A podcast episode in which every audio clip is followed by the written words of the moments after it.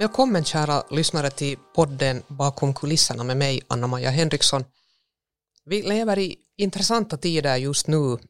Vi har ett omikronvirus som, som stör vår vardag, många, många insjuknar.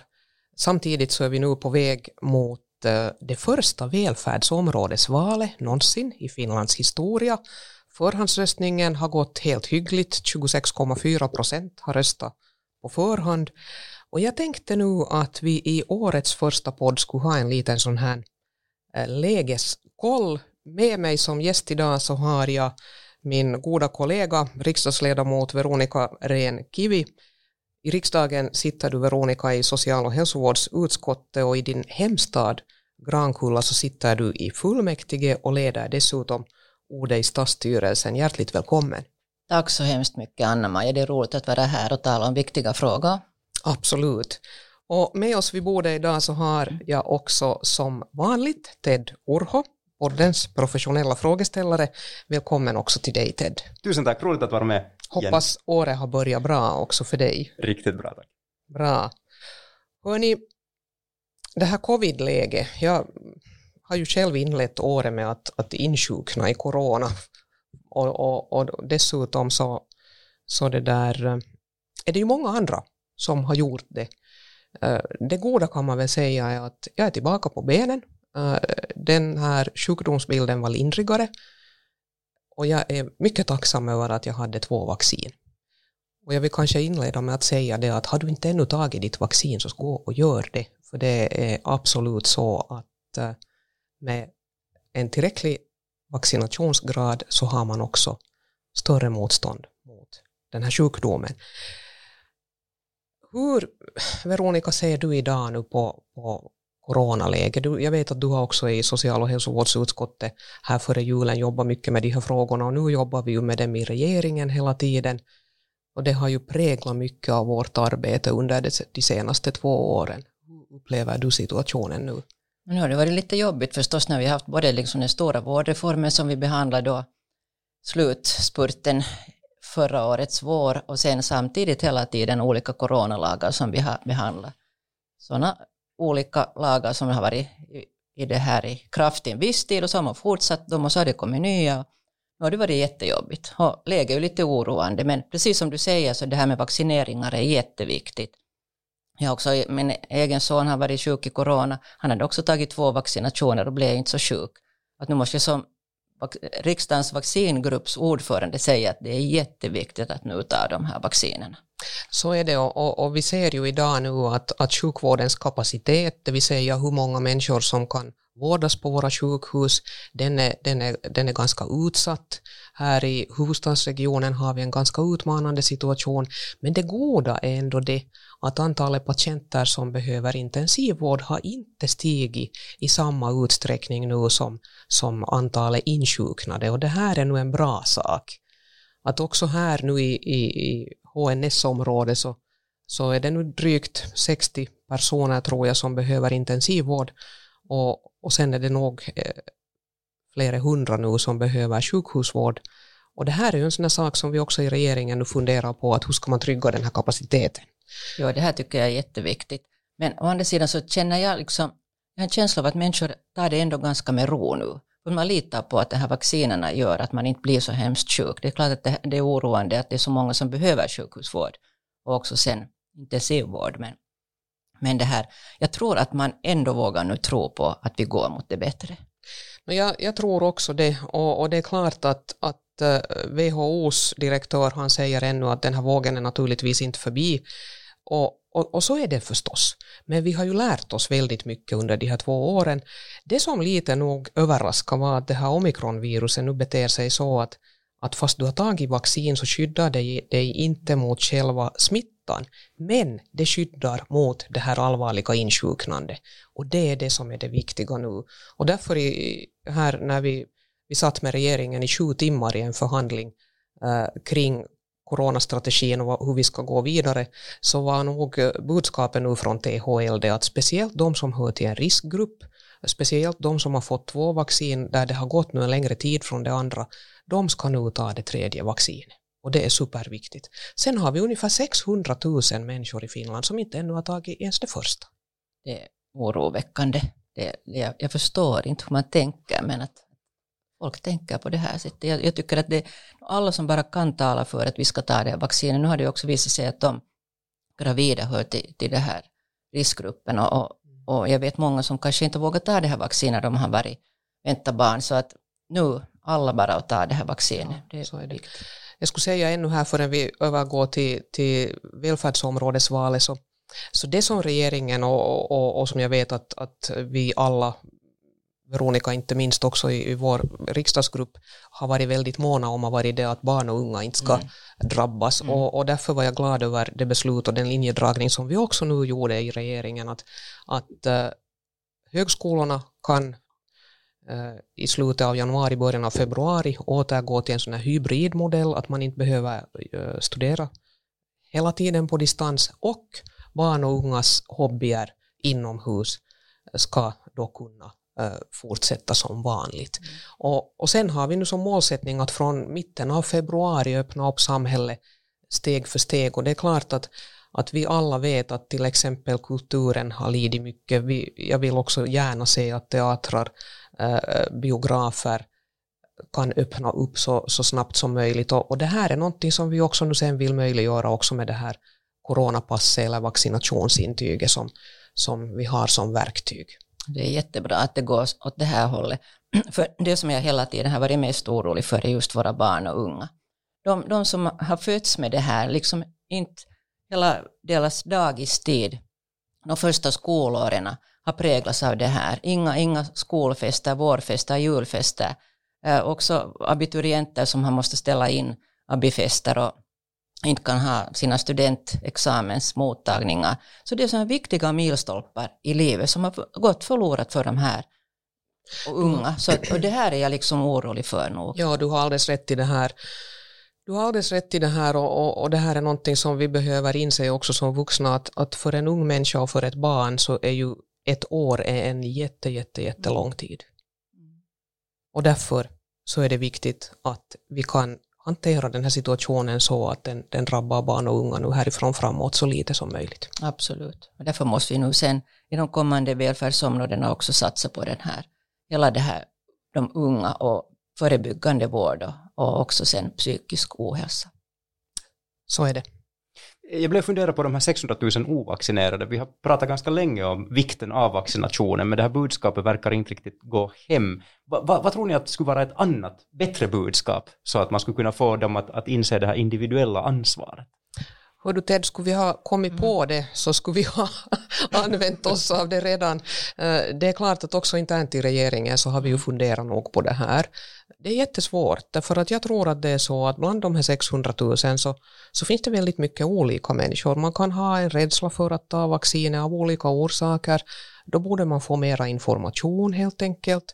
Eh, man kanske bara tänker att det här kommer ändå inte att drabba mig det spelar inte så stor roll. Eller så tänker man att nå, jag kan nog bra ta emot det om det kommer eller jag bara får inte mig iväg och ta vaccinet. Det finns väldigt många och säkert olika orsaker men sen finns det ju en grupp som, som eh, aktivt motarbetar allt som har med vaccinationer att göra. En grupp som också är, är kan man säga internationellt eh, nätverkande. Jag ser det i min e-post det, det kommer alltså mm. otroligt mycket. Och, och, och det här tycker jag är skrämmande. Och till det här hör sen alla möjliga tänkbara konspirationsteorier. Som att det är några enskilda uh, individer som är ute efter att styra omvärlden på ett helt annat sätt. Det är, liksom, det är inte huvud och inte fötter på de teorier som finns här bakom. Och det, kanske, det är oroväckande och det har förvånat mig att också rationellt tänkande individer plötsligt kan, kan liksom befinna sig i en sån här tankebubbla.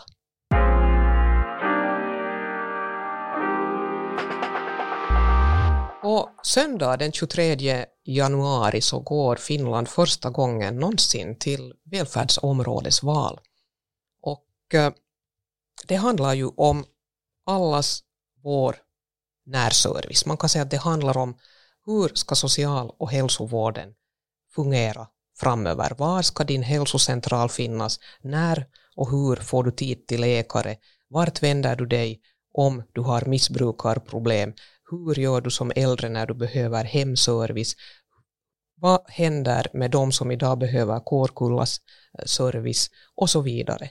Eh, det är frågor som är jätte, jätteviktiga och du Veronica så är också kandidat i det här valet och för Svenska folkpartiet är ju det här ett jätteviktigt val. Vi vill att, att servicen ska finnas nära dig också härifrån framöver. Men hur ser du Veronica nu på, på, på de frågor som är, är, är liksom centrala för Svenska folkpartiet och för dig i det här valet?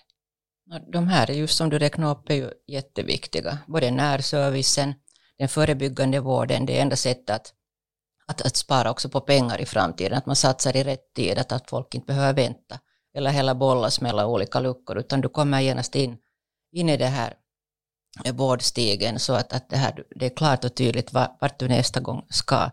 Eh, hela det här eh, programmet som vi nu liksom driver så är ju helt jätteviktigt.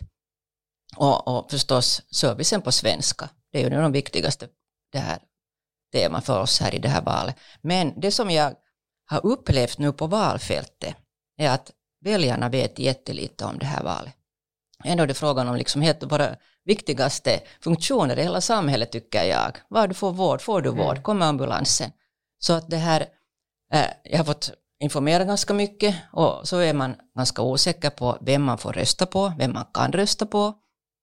När jag stått ute på valtorget i, i Esbo så, så kan någon komma och säga att, att det här att, att inte kan jag rösta på den och den för att den bor liksom inte i Esbo eller i Kyrkslätt har jag stått och, och folk kanske vet att jag kommer från Grankulla och säger att men jag kan inte rösta på dig. Att det här är kanske någonting som nog har fallerat i den här informationen om det här valet. Ska vi göra det göra en någonting. gång för alla klart nu för alla som lyssnar på oss att, att uh, du kan rösta på vem som helst av kandidaterna i ditt eget välfärdsområde. Det behöver alltså inte vara en kandidat från just din hemkommun. Och när det gäller, här, gäller södra Finland här så har vi ju västra Finlands äh, välfärdsområde, vi, eller västra Nylands äh, välfärdsområde. Jag överdrev lite och tog hela västra Finland på en gång. Men, men vi har egentligen Finland skilt äh, och, och det, där, dit hör ju då Åbo och, och och Pargas bland annat. Och sen har vi östra Nylands välfärdsområde med bland annat Lovisa och Borgo. och sen har vi Vanda Kärvo skilt här i i mittenregionen i Nyland. I Österbotten så har vi Österbottens välfärdsområde som sträcker sig från Larsmo och Kronoby ner till Kristinestad via Jakobstad och Vasa. Och sen har vi mellersta Österbottens välfärdsområde som då handlar om Karlebyregionen. Här bara nu för att väl eh, lyfta fram några där, mm. där Svenska folkpartiet har ganska många kandidater. Men jag är jätteglad över det att vi ju faktiskt har kandidater i 16 av 21 områden. Det är jättefint. Och det tycker jag är, är, är, riktigt bra. Jag var också här i veckan till Björneborg och där har vi också två kandidater bland annat så att vi i Lahtis har vi kandidater och så här. Men, men det var viktigt det här du tog, tog upp att, att för väljarna att veta faktiskt att man kan rösta på vem man vill från det egna välfärdsområdet. Det har alltså ingenting att göra med ens egen hemkommun. När man blandar lätt nu, jag tror att man tycker att det här är liksom ett kommunalval, det är liksom en blandning av mm. kommunalval och riksdagsval och när det är ett nytt val så förstår jag bra att man är liksom lite osäker på att vad gäller det här men att, att nu hoppas jag att det är klart. Ja, och för SFP nu så är det ju naturligtvis så att, att eh, som du sa, man ska ha rätt till service på modersmålet och det här gäller ju i allra högsta grad också inom äldrevården. Det gäller, det gäller när du är sjuk och går till läkare. Eh, det gäller när du ringer till, till 112 så ska man svara på svenska. Vi vet att det inte alltid fungerar. Och också därför behöver vi ju beslutsfattare med i välfärdsområdena nu som, som förstår att uh, det är viktigt. Det här med, med, med språket i vården är faktiskt en jätteviktig sak. Det är som vi har kommer jag ihåg i grundlagsutskottet slagit fast mm. förra perioden att det handlar om en kvalitetsfaktor i vården. Det här liksom, det är något som också kom fram i i behandlingen av själva vårdreformen, hur viktigt det är att alltid ta upp det här, för att jag vill inte säga att något, något annat parti eh, med vett och vilja vill negligera det, men man glömmer bort det. det är liksom, vi måste alltid lyfta upp att det finns också en service på svenska som vi måste se över. Och då gäller det inte alltid, det är inte frågan om några särlösningar för svenskan, utan det ska vara liksom höra till det här hela paketet som gäller för alla. Det är klart att det finns sådana former som specialomsorgen, där klienterna är så få, att man måste samarbeta och därför har vi också fått till stånd nu det här att egentliga Finland tar över, över det här koordineringen av specialomsorgen på svenska. Ja, och det är viktigt naturligtvis och det här är ett viktigt samarbete mellan alla våra välfärdsområden men när jag också nu har deltagit i de här partiordförandedebatterna så har, märker jag ju nog att det finns väldiga skillnader. Alltså fastän människor tycker att vi skriver nästan likadana valprogram mm. så finns det en väsentlig skillnad. Det handlar om språkliga rättigheterna, det är alldeles uppenbart vem som är det parti som talar för det. Sen eh, äh, råkade jag i en debatt i en dispyt med kollega eh, Essaja från, från KD som bland annat ansåg att här är allt för många vårdområden i, i Nyland. Så hon, hon tyckte liksom att, att det, det, är helt klart att de här måste slås ihop och jag sa att no, då skulle det vara 1,2 miljoner invånare och då, då har du nog svårt med demokratiaspekten och, och den svenska servicen. Att, att så här fungerar det. Och, och, i praktiken. Mm. Och, och, och därför så är det nog viktigt också för väljarna och för väljarens konsumentskydd att på riktigt få veta vad partierna står för. Det är jättebra. Och det är ju faktiskt SFPs förtjänst, skulle jag kunna påstå, att vi har stycken, fem stycken områden i Nyland. För att det är frågan om närdemokrati och det är frågan om närservice och, och den svenska servicen som skulle ha helt drunkna i ett jättestort Nyland. Men det är ju så, och, och det är ju exakt så här och det var ju en fråga som, som för oss var, var mm. oerhört viktig under regeringsförhandlingarna och som vi, som vi regeringsförhandlingarna på Ständerhuset lyckades förhandla oss fram till. Det var, jag har följt med den här diskussionen, som helsingforsare kan jag ju inte själv rösta i det här valet, för, för vi, vi, har inte det här valet i Helsingfors, men, men jag har följt med den här diskussionen och det var en, en Facebook-kommentar under ett, ett info eh, inlägg kring valet som, som jag fann jättebeklämmande. Det var en, en äldre dam som skrev att, att, varför måste vi kämpa så mycket för den här svenskan? Det står ju i lagen att vi har mm. rätt till mm. den här mm. svenskan. Och det här tror jag att är en, en, en, sak som, som de flesta kanske, just väljare, inte, inte riktigt alltid tänker på. Att det, det här är någonting som man aktivt måste jobba för Men alltså dag. det är ju så, och vi måste aktivt jobba för det hela tiden. Mm. Ingenting kommer gratis och det är ju därför jag också blir ibland lite smått upprörd när, mm. när man får se insändare och annat där någon, någon vill ta åt sig äran för till exempel fusionen i Vasa Eh, som ju var ett typexempel där Svenska folkpartiet jobbade jag tänkte säga häcken av sig på alla nivåer. Och där man ju förstås behövde samarbete men naturligtvis så var det så att, att vi hade eh, rollen nog som den pådrivande kraften och det glömmer man bort, alltså människor tror att saker och ting bara sköter sig mm. själv.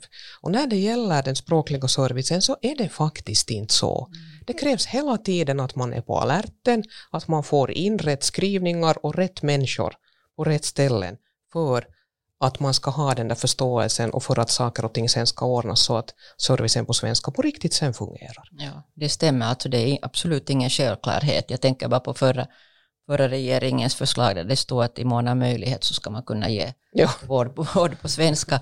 Men det här, precis jag håller med om det, att det är jätteviktigt. Jag tycker att det är extra viktigt nu det här under den här första fullmäktigeperioden i de här nya områdena, att det finns personer som har erfarenhet och också vet hur, i vilka fallgropar det finns. Att någon som kan stå på sig och faktiskt stå för det svenska och stå för närservicen, stå för förebyggande vård, att det inte liksom centraliseras och, och försvinner, det som är viktigt för oss. Sen kan jag väl ännu tillägga här att jag vet att det finns också orter där svenskarna är i majoritet, där vi har problem och utmaningar med att ordna den finska servicen. Mm. Och det är en sak som vi också naturligtvis med samma engagemang måste se till att vi jobbar för på de orter där det är ett problem. Och det gör vi nog också, bland annat i, i min egen hemtrakt i Jakobstadsregionen så är det här en sak nu som är under särskilt fokus för att det är klart att också akuten där ska fungera på, på bägge språken. Och har man inhyrda läkare som kommer till exempel från Sverige eh, så, så kan det vara en utmaning, men man måste då hitta, och också här ger liksom det här välfärdsområdet, när du nu får, mm. ska vi säga, som vi nu har talat om, bredare, bredare axlar, eh, det blir ett större område, med, med, med mera läkare, med mera sjukskötare, då borde det rimligtvis också gå att ordna den här servicen smidigare på bägge språken. Och det är det här som jag också har tagit upp, att när det är ett större område så finns det den här liksom resurserna är större och sårbarheten är mindre. Du kan få den här hela vårdkedjan att fungera på svenska. Men det betyder att när du första gången tar kontakt med hälsocentralen eller oberoende vad du har för, för problem, så, så ska det vara en kanal som börjar med svenska. Och hela den här vårdstigen sen framåt så ja. ska fungera. Och jag tror att du får den, nu har jag förstått att man inte ska registrera modersmålet på, på klienterna i de här datasystemen, mm. plus att man dessutom borde ha också ett system var man vet vad för språk alla vårdare och läkare talar. Naturligtvis. Så att man kan matcha. Jag tror ja. att den här kundstyrningen kommer att vara A och O, att man lyckas med den. För att annars får vi inte att fungera. Men det betyder också att datasystemen fungerar. Så är det.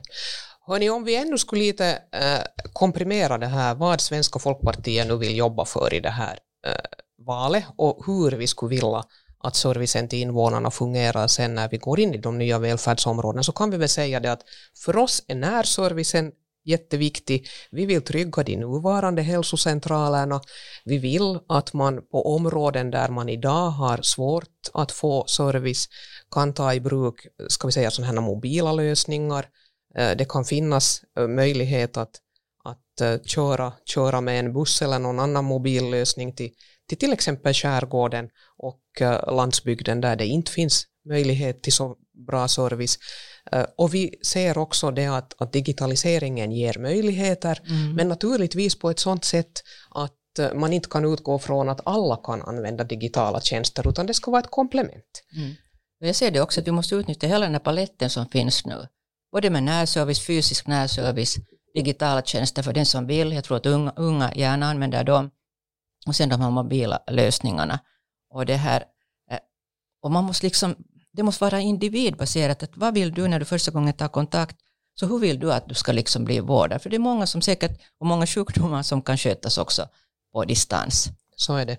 Sen kan vi ännu säga så här att för SFP så skulle det vara viktigt att man skulle kunna ha, speciellt för de äldre, ett egen läkarsystem och egen sjukskötarsystem. Sen vill vi att de unga ska ha lågtröskelmottagningar Alltså om du känner att nu mår jag dåligt, nu måste jag få prata med någon, jag vet inte vad det är som händer i mitt huvud, mm. så ska det vara lätt att få den där första kontakten. Och vi skulle också därför vilja se att naturligtvis skolkuratorerna är närvarande i skolorna, vi skulle vilja ha lite fler äh, skolkuratorer i våra skolor och vi ser också det att, att den här sju dagars vårdgarantin, så den borde också innefatta eh, de här mentalvårdstjänsterna, åtminstone så att du får den där första kontakten. Och sen har vi ju inte alls ännu talat om socialvården, den ska vi minnas att den är också en viktig del i den här reformen. Barnskyddet, eh, av eh, funktionsnedsättnings eh, politiken och vården, hur sköter vi om så att de människor med funktionsnedsättningar eh, som får sin service idag till exempel via Kårkulla, att de också framöver eh, inte egentligen vet av den här reformen utan kan fortsätta leva sitt liv som de har gjort. Ja, det här är viktigt och jag tycker också det är helt bra att vi nu integrerar liksom socialvården med, med den här hälsovården och bashälsovården. För jag tycker att många av de här funktionerna så borde man genast i rådgivningen, redan i barnrådgivningen, få reda på. Hur ska du få hjälp om du har ett barn med, med det här specialbehov? Vart ska du vända dig? Den här informationen kan inte vara för stor och jag vet att den är för liten. Många familjer som annars också hade jättejobbigt genom att de har ett sjukt barn så måste de sen börja ta reda på en massor med vart ska de vända sig, vad kan de få för stöd, vad kan de få för stöd. Så det här är någonting som som måste vara inbyggt i hela det här systemet, att du alltid, oberoende vad du har, har du också psykiska eh, problem, så ska du få rätt vård genast, för det sparar vi på. No, det sparar vi på och det, det, det, det, sparar, det sparar på mänskligt lidande och mm. det sparar, sparar på samhällets resurser. Och, och, nu vill jag i det här sammanhanget också säga det att det har varit otroligt mycket fokus nu på den här landskapsskatten, att kommer det en landskapsskatt, kommer det inte. No, det som nu är säkert är det att de som väljs till välfärdsområdena, de fattar inte beslut om landskapsskatten. Och, och, och, och det här valet handlar ju inte om bensinpriser och landskapsskatt, att, att det, egentligen så är det ju så. Vissa, vissa partier så vill ju att man ska tala om det som ligger deras när, hjärta mm. närmast och inte om vården. No, det här är ju en sak som Svenska folkpartiet när det gäller den här finansieringsbiten så vi har en ganska pragmatisk inställning. Vi vill inte att totalskattegraden ska höjas, men för oss är det också viktigt det att de här välfärdsområdena skulle ha några egna eh, möjligheter att påverka också sin egen finansiering. Och det är därför som vi av princip har tyckt att den här tanken att pengarna och makten går hand i hand eh, borde vara den som man utgår från så att man skulle kunna ha möjlighet att ta i bruk en liten eh, landskapsskatt ifall att det skulle behövas. Men samtidigt naturligtvis med beaktande av totalskattegraden. Mm. Och nu har det inte hittats en, en, en lösning ännu för det här på, på finansministeriet och därför så, så är det alldeles uppenbart att det inte kommer att komma nu genast från, från det att de här välfärdsområdena börjar. Men jag ser det som oerhört viktigt att vi kan fortsätta och jobba och utveckla den här finansieringsmodellen för det kan inte heller bli så att det inte finns några morötter för att du ska jobba effektivt förebyggande och, och se till att du skapar så mycket hälsa som möjligt mm. i ditt välfärdsområde. Att vi kan inte bara, eh, om man nu karikerar det, belöna för att man har så många sjuka som möjligt och så många arbetslösa som möjligt. Utan det måste finnas en morot, du måste få också pengar för det att du jobbar med, med förebyggande. Ja, jag tycker precis, och då kan också de här områdena själva välja vilka tyngdpunkter som är viktiga just för dem med, med den här extra pengen som man skulle få. Men det här, jag har tänkt på det här att det skulle vara otroligt viktigt att de här välfärdsområdena skulle kunna börja liksom från tomt bord. Vi kommer inte in i det här nya systemet med nya tankar och sånt om vi fortsätter som nu. Och därför är det jätteviktigt om vi ska också gå in för en, en sju dagars vårdgaranti att vi skulle arbeta bort nu, bearbeta bort de här vårdköerna och vårdskulden. Ja, och där är de här servicesedlarna Precis, jag skulle just komma till ja. det, att därför måste vi nu utnyttja alla resurser som finns just med servicesedlar, använda privata sektorns, tredje sektorns hjälp, för att annars kommer vi aldrig igång. Vi ska kunna börja från noll sen när vi har det här avklarat. Ja, servicesedlarna är viktiga och sen vill jag ännu säga en sak före vi börjar avrunda och det är det att de här mindre sjukhusen som vi har runt om i landet, de är också viktiga nu i den här servicepaletten. Sjukhusen till exempel i Jakobstad, Borgo, Ekenäs, de har alla en roll vid sidan av centralsjukhusen. Det är klart, centralsjukhuset i Karleby är viktigt, centralsjukhuset i Vasa är viktigt eh, och sen har vi universitetssjukhusen i egentliga Finland men också Åbolands sjukhus är viktigt. Och så har vi HNS-området som har liksom en, en specialsituation. Och också här så är de mindre sjukhusen viktiga. Och SFP har varit faktiskt det parti som kontinuerligt har motsatt sig eh, den här centraliseringsgiven som Samlingspartiet har stått för, Socialdemokraterna har också stått för den och många, Centern inte minst, tänkte jag säga mot bättre vetande förra perioden, så var de ju med och höll i yxan när man förbjöd de mindre sjukhusen att till exempel göra dagkirurgiska operationer. Mm. Jag tror de är jätteviktiga och jag liksom är så ledsen för att man till exempel körde ner Raseborgs det här samjour och annat. Att de är, och med tanke på förlossningar, på tanke också på barn som opereras och sånt, så är det viktigt att familjen kan vara nära. Och, och det här, därför så jag tänker på trygghet också. Det är en fråga om trygghet. Att vi inte bara koncentrerar allting till, till vissa sjukhus med tanke just på, på smittspridning och sånt. Det har vi ju sett nu. Att, att vi, det här är också en beredningsfråga tycker jag. Att det finns så många sjukhus som möjligt som kan tas också sen i bruk för, för större, i större utsträckning när det behövs. Så är det. Och tryggheten är, är central. Du ska mm. uppleva trygghet varje dag. Precis.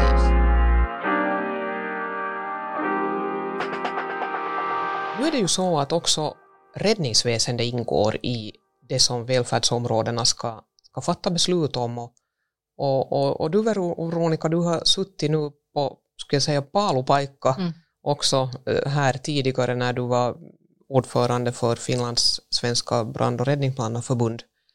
Eh, hur upplever du den här frågan om räddningsväsendet?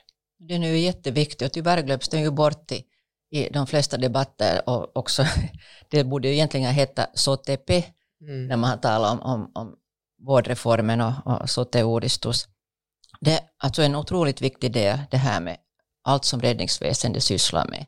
Med att man får snabbt ambulans när man behöver. All annan räddningsverksamhet i bilkrockar, överallt. Det är liksom helt otroligt mycket jobb som görs. Och också de avtalsbrandkårerna som räddningsväsendet har då avtal med. Det är ofta de de frivilliga brandkårerna som först är på platsen när det händer något, på glesbygden till exempel. Det är ja. jätteviktigt. Det är så, och det här är en sak som vi också prioriterar högt i Svenska folkpartiet. Vi vet att det dessutom behöver utbildas flera äh, människor inom räddningsväsendet och vi har ju jobbat hårt nu för att få en svensk utbildning och det har vi nu få, lyckats med faktiskt. Det kommer att komma en svensk utbildning av, av det där äh, räddningspersonal här så småningom. Exakt vad den blir vet vi inte ännu men, men regeringen har fattat det beslutet. Ja, det är jättebra, det är något vi har drivit på jättelänge. Jag hoppas att den blir här i Helsingfors för att då är det liksom lite närmare. Ja, det får vi se. Dit. Men vi vet att, att uh, det sägs att det skulle behövas tusen uh, brandmän till eller människor inom räddningsväsendet och det är klart att det är också en utmaning. Men här måste göras mycket jobb och jag tror själv också att, att det här med de frivilliga brandkårerna, att få yngre människor att fortsätta engagera sig, det är jätte, jätteviktigt. Ja, det är jätteviktigt, den hela ungdomsverksamhet de har just för att få, få unga barn intresserade av det här, så det är A och O att den får fortsätta. Och det handlar ju i högsta grad också om trygghet varje dag. Du ska veta att om det blir, blir fråga om en, en eldsvåda eller som du sa Veronica, om man krockar så kommer, kommer ambulansen och också brandbilen och då, den släckningsbil som eventuellt behövs och, och de här tiderna det tar för att komma till platsen så får ju inte bli för långa.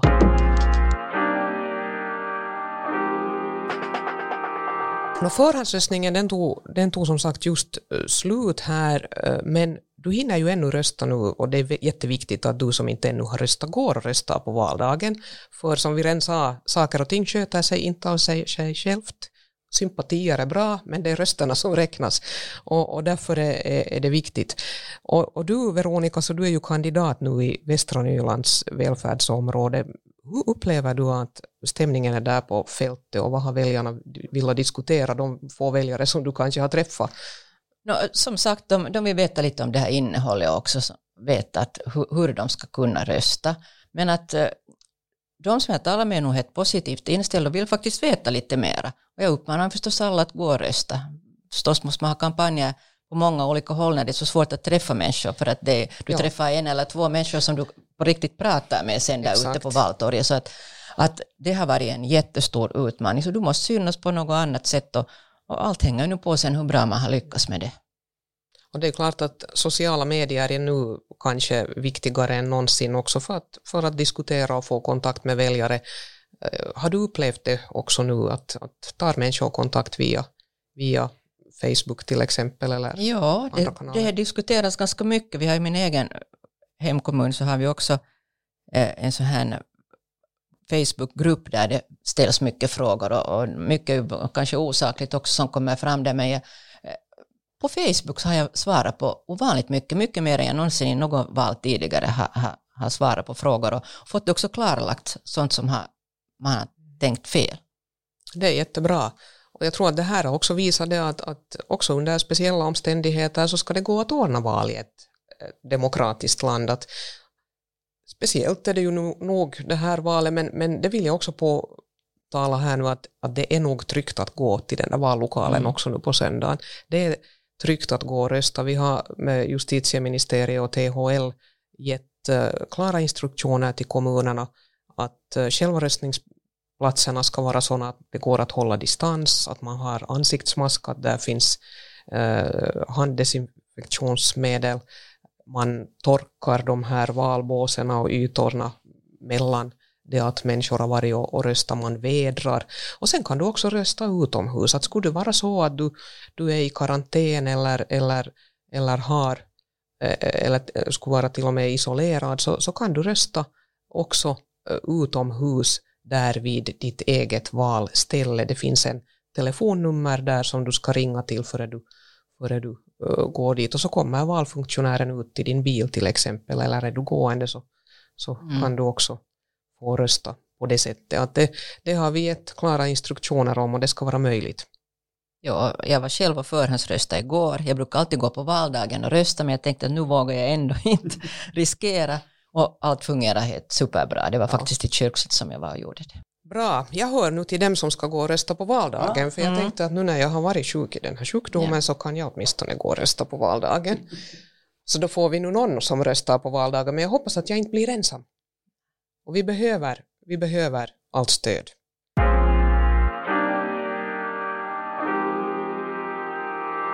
Där tror jag det är bra att avsluta för idag. Tack Veronica för en jätteintressant och bra diskussion, både om coronan och om välfärdsområdesvalet och allt annat därtill. Och tack också till dig Ted.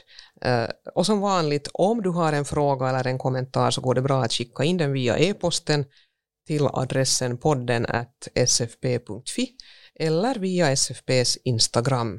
Mitt namn är Anna-Maja Henriksson och det här är podcasten bakom kulisserna. Tack för att du lyssnade och kom ihåg att rösta.